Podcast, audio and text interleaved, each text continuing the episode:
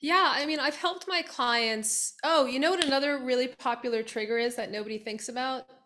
Brushing your teeth in the morning is a trigger Mm, because you come out of a dead sleep, you're completely relaxed. For most people, they get up, they walk into the bathroom, and then they do this. You know, they're they're like spitting deadlifting. into the sink. Yeah, squatting, deadlifting. Yep. Um, so that just sort of Interesting. mindless bending over to spit into the sink, and or if you like bend over and put your your mouth under the faucet, that's a bend and twist first thing in the morning when you're Mhm. certainly not warmed up. So I, I there's several people that I know who have hurt their back brushing their teeth. It's the Health in the Real World podcast. It's time to start the show with Chris Jenke as your host. Here to give you everything that you need when it comes to fitness strategies. We keep it simple and easy. It's your roadmap to get healthy. You don't need equipment and you don't need a gym. Just the right strategies to get you fit and trim. The Health in the Real World podcast is sponsored by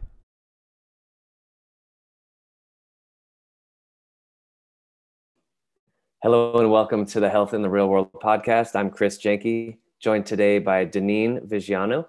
Uh, Deneen is a 23 year veteran of the therapeutic movement and nutrition industry. Deneen, welcome. Hey Chris, thanks for having me. Hey everyone. You're welcome. You're welcome. Uh, give us a little bit more of a background about who you are, uh, what you've been up to in those 23 years, and uh, and what you help people with. Yeah, so I um, got my start, you know, a- after college, I was a corporate person. I actually worked on Wall Street for 10 years uh, internationally, and then uh, made a switch into the yoga industry. And then from the yoga industry, uh, started studying anatomy and injury management. And sort of that was my trajectory. Um, I came through yoga and then yoga tune up and then anatomy studies and then somewhere along the line, somewhere in uh, the early 2000s, um, my mom died and I had a kid, and then I had really bad back pain. And that was my introduction to the back pain industry. And um, and and I was like, wow, there's got to be a better way than what all these people are doing in the back pain industry. This is not helpful for me as sort of a do it do it yourself kind of therapeutic training. I'd been working in nutrition for 10, 10 years already, and nobody could tell me what I could eat or what shoes I should wear or how I should sit or kind of all the practical questions. Uh, and that's so that's sort of what motivated me to focus on back pain. Yeah, definitely a, a good motivator because back pain, I mean, it affects a lot of people and it's debilitating in in a lot of instances. Um, and I think you labeled it correctly, the back pain industry. It is an industry now, and it sounds like you take sort of like a common sense approach to it, though. What are what are sort of some of the elements that go into having a healthy and pain-free back? Yeah, so that's um there are so here's what gets my goat. What gets my goat is that so I just went on a walk this past weekend with a bunch of friends. One of the friends um is a medical professional and another friend is not. And the other friend had back pain and called the medical professional and the medical professional gave her anti-inflammatories. And she's feeling better. And she was able to go on this walk with us. So most people that come through with back pain, um, you're the primary care provider doesn't know anything about back pain, and they can give you a prescription for maybe an antispasm or anti-inflammatory.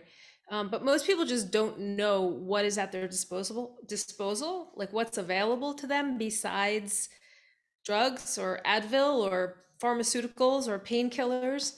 Um, and there are hundreds of, like, there's thousands of things that we can do for ourselves all day, every day that can not only relieve back pain, but there's lots of things we can be doing all day, every day that can prevent and help us manage back pain better. So, um, part of what I do that's a little different is that I'm not the person to say, here, go home and do these three exercises. I'm not the person to say, you have to strengthen your core. Um, when I work with my clients, the first thing I we talk about is pain, and I understand what their relationship to pain is, how they respond to it, how they understand it, um, how in tune with their body they are, and understanding what their body is telling them. Um, and then after they sort of create this new relationship, this new dialogue with um, sensations in their body, then we can find the right tool for the sensation. But until you know, you know, if everything coming at you, and this is great for your listeners, um, if everything coming at you is like pain, pain, pain, and it's all a five alarm fire, then how do you know, like, how do you know, eh, how do you know what to do for it? Right. And so, so some of the things we do, there's a the traditional back pain industry is based on sort of a mechanistic model, whereby um, you have a herniated disc, or you have stenosis, a narrowing of the spinal canal, and there is a thing going on in your spine, and so we are going to give you this that's going to help it. So there's A, then B, because this mechanical error. But your back pain is not, it's not just a mechanical error. It it is influenced by everything. It's influenced by how you sleep. It's influenced by how you get in and out of your car if you drive, which shoes you're wearing, which exercises you're doing or not doing, how much rest you're getting, what your inflammatory load is, um, what your support network is like at home, right? So everything that affects your life affects your back. And so the, the easier fix, people think, oh, I just want three exercises that I can do, or I just want, you know, core strengthening for my back. The easier path is actually looking at everything and sort of piling things up so that they're not disturbing you anymore.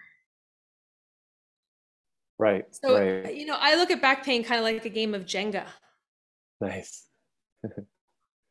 and so, how many things are you doing that are aggravating your back. And if we start to remove some of the aggravants and add in some more positive things, you know, sometimes you don't sometimes you don't really even need a diagnosis or an MRI or an X-ray because a lot of the same concepts can be applied across right. various back pain with the exception of nerve related disorders and spondylolisthesis. Right.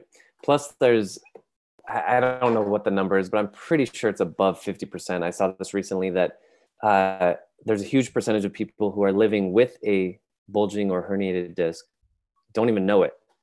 Like they don't have pain. So I always ask people who start working with me as a as a training client, do you want to get rid of your bulging disc or do you want to get rid of your pain? Now obviously we want to do both. Now I can't get rid of their bulging disc, but like you, I can help them get rid of their pain. Uh, everyone's like, I don't care if I have a bulging disc, if I don't know about it, if everyone else has one too. So it's very interesting though, that mechanistic model that you talk about and your friend prescribing your other friend anti-inflammatories. It's interesting to me. So it, you, you're probably a lot like me in that, okay, well, aren't you going to ask the next question? Why is it hurting in the first place? Why can't I walk? But most people don't ask that question. Well, uh, from from the perspective of the medical professionals or the physical therapists, the the businesses. So we talked about back the back pain industry, right? Right. And so when you go see a therapist or a chiropractor or a doctor or somebody for your back, not only are they not trained in what I do, but they don't their businesses are not set up for ongoing coaching, troubleshooting, Right. accountability, and support. Right. And so if you give somebody a program and then send them off on their way, chances are something's not going to work in the program or they're going to have a setback or you know I, I mean i really think that um, having somebody to turn to and help you troubleshoot um, a lot of people get caught up with both the pain and then catastrophizing like am i going to be disabled forever? And i have to say you know my demographic the people i've been working with recently uh, they aren't these are not like your I, I went to the gym and i pulled my back people. These are people who have like intractable pain who have a very Mm. complicated medical history and nobody else has been able to help them. These are people with um, spondylolistheses and spinal fusions and stenosis and you know it's just a pile up of diagnoses um, and Yeah. with that pile up of diagnoses is also a pile up of noxious languaging from the radiology report or from the doctor or from the physical therapist. And everything that somebody says to you when you're in pain, it carries a lot of weight and a lot of meaning. So I, Right. my clients are being told, you're always going to have pain until you have surgery, or you have the spine of an 80 year old. right You'll That- never right, that sticks. yeah yeah and and pain is a very um a very big motivator. Uh people do a lot to get out of pain. And if they hear somebody who is an expert even even if they're not but if they're a medical doctor uh then they're yeah you're right. That's going to carry a lot of weight. So what do you do to transition them sort of out of that? Because again there's a whole there's a whole industry on back pain there's a lot of beliefs out there that are not going to help somebody get healthy there so how, how do you go about transitioning somebody maybe out of that and starting to see that there might be a different way Yeah, so that's a great question. I love that. Um, my whole purpose and the name of my online program is called Back Rehab Boss because I want to I want to share with you as much as I know, as much as I can so that you are as well informed and confident as you can be so that you have tools and you have information. I mean, part of the problem is that the people who have back pain they don't know they're not familiar with spinal anatomy. They're not familiar with the diagnoses. It's all it's all greek.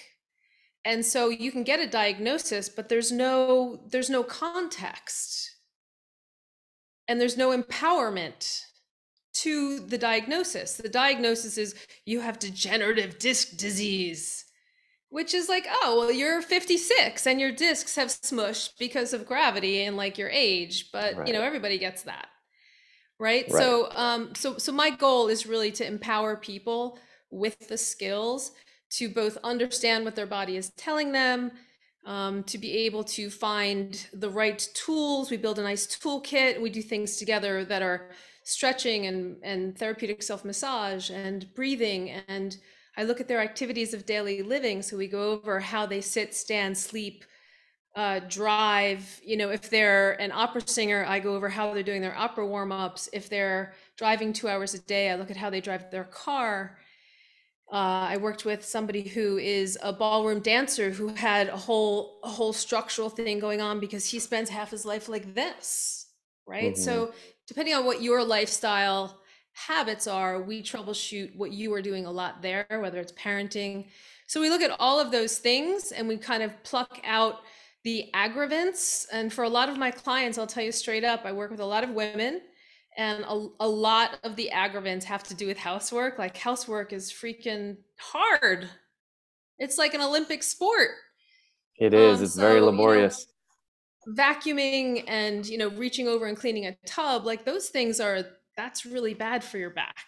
Um it actually is an olympic sport isn't it don't they do the like the they sweep in front of the ball on the ice right that's like that's what they do it's like it's like they're cleaning the ice for the thing for the puck that's very funny. sorry i had to add that in yeah i the the housework bending twisting awkward angles doing that repetitive work for hours Yeah, and and hours they're, we're trying to get it done as fast as we can, and nobody's really paying attention. Like nobody taught them to watch how you're using your body while you're doing housework. It's not the two things. So in my experience, people with back pain, they're not really thinking about. Everybody knows that. Oh, I'm sitting at my desk too much. Like that's everybody knows that's a trigger, but a lot of people don't think about. Um, how they're how they're using their vacuum for example as a trigger for Mhm. pain or that their shoes might be having an effect on their pain or that their diet might be um, also having an effect on their pain and and that one the diet's it's actually pretty simple it's really it's it's really the inflammatory load the more inflammation you have the more sensitized you're going to be for pain Right, right. So you've mentioned um, all these triggers: diet, uh, and eating more anti-inflammatory, shoes, sitting. Uh, we've mentioned like chores, vacuuming, etc. Uh, what what are some of the other triggers that just uh, stress? I would imagine, right? Psychological, right? what are any other ones that you can just off the top of your head that maybe we can talk to people about? Um, you know, how you're sitting has a huge has a huge effect. Both how and how much you're sitting, and how and how much you're exercising. Those are big ones. Yes. Uh, one thing that occurred to me when you were talking about, you know, vacuuming and just cleaning in general, these positions, and depending on how much time people are going to be doing this, you know, that same person who's doing all that vacuuming might have go to the gym on their calendar for later in the day, right? Sort of like not necessarily seeing that that vacuuming, that cleaning time, that scrubbing the windows is an exercise, right? Let's work our muscles and, and you know you can if you have a smartwatch you can track how much of an exercise that is because for some people it may not be very challenging for others it might be but it's it's sort of like creating I, I like what you're doing you're creating like an integrative approach this is not you know back pain doesn't exist in a vacuum um god we've said the word vacuum 300 times in this podcast already but um you know it's integrative there's everything kind of comes into play right Yeah, I mean, I've helped my clients. Oh, you know what another really popular trigger is that nobody thinks about? Brushing your teeth in the morning is a trigger. mm, because you come out of a dead sleep, you're completely relaxed. For most people, they get up, they walk into the bathroom, and then they do this.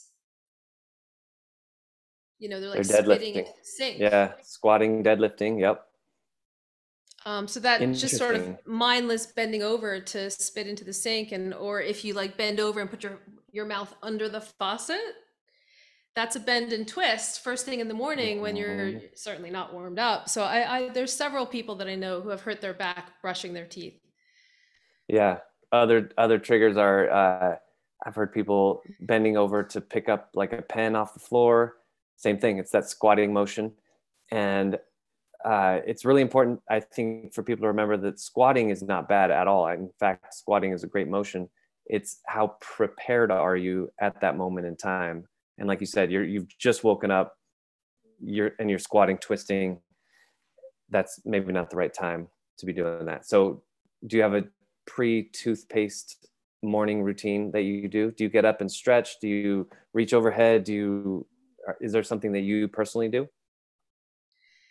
Um, well, I mean, at this point, I've I've finally gotten myself to the point where I'm doing some really hard workouts. Um, so here's this is a great tip for for your listeners. Um, for the tooth the toothbrushing thing, I generally recommend that my clients get a cup and put it on the sink and stop bending over first thing in the morning. Mhm, That takes mhm. care of that problem. easy. Um, the the other issue is that um, sorry, I have something in my eye.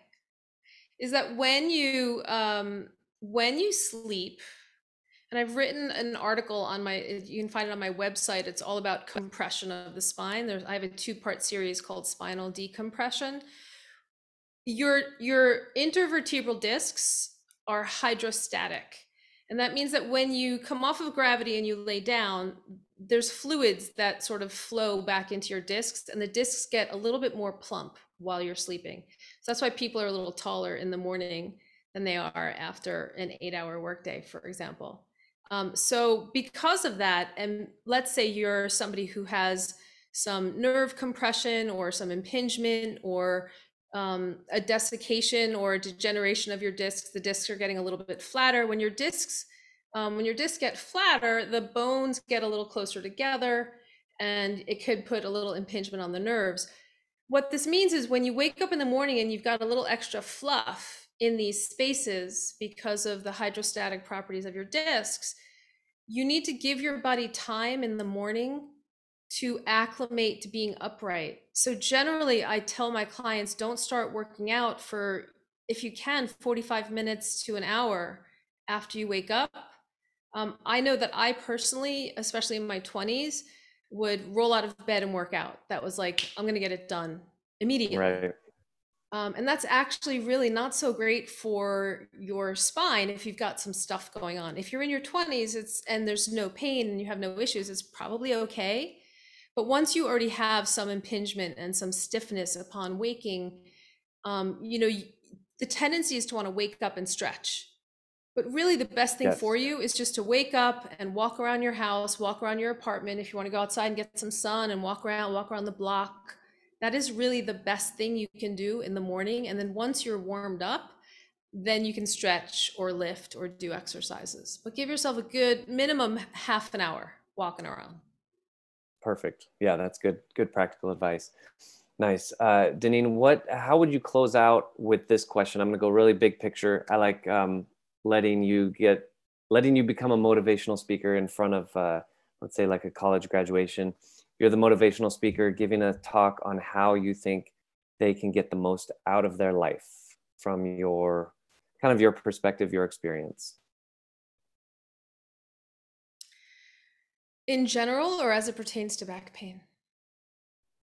I'd say in general, both in general, and you can get specific to back pain, but uh, go really big picture here. So like somebody who has no back pain, how can they get the most out of their life? So we'll go, we'll go in general. Yeah, in general.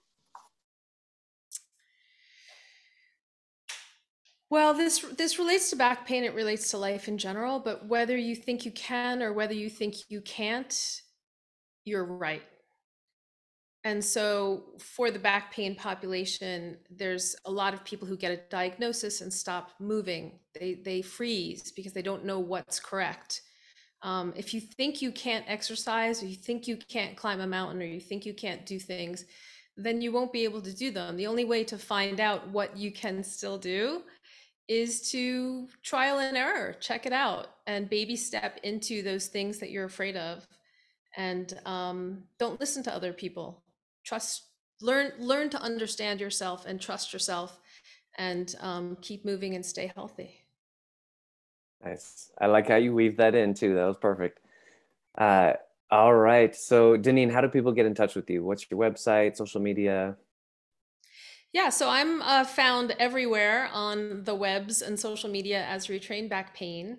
And uh, I have an online course ca- as, that I mentioned earlier called Back Rehab Boss. And so um, if you go to my website and click on programs, you can find yourself there. And I also work with people one to one.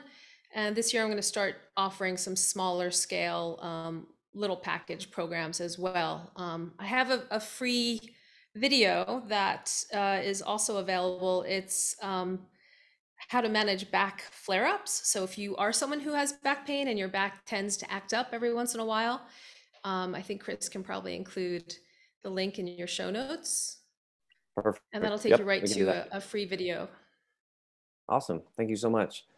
Uh, again, this is Deneen Vigiano joining me today on the Health in the Real World podcast. Deneen, thank you so much for joining me. Thank you so much, Chris. Thanks for listening to the Health in the Real World show. Make sure to like and subscribe and comment down below. Visit mycorebalance.com to learn more.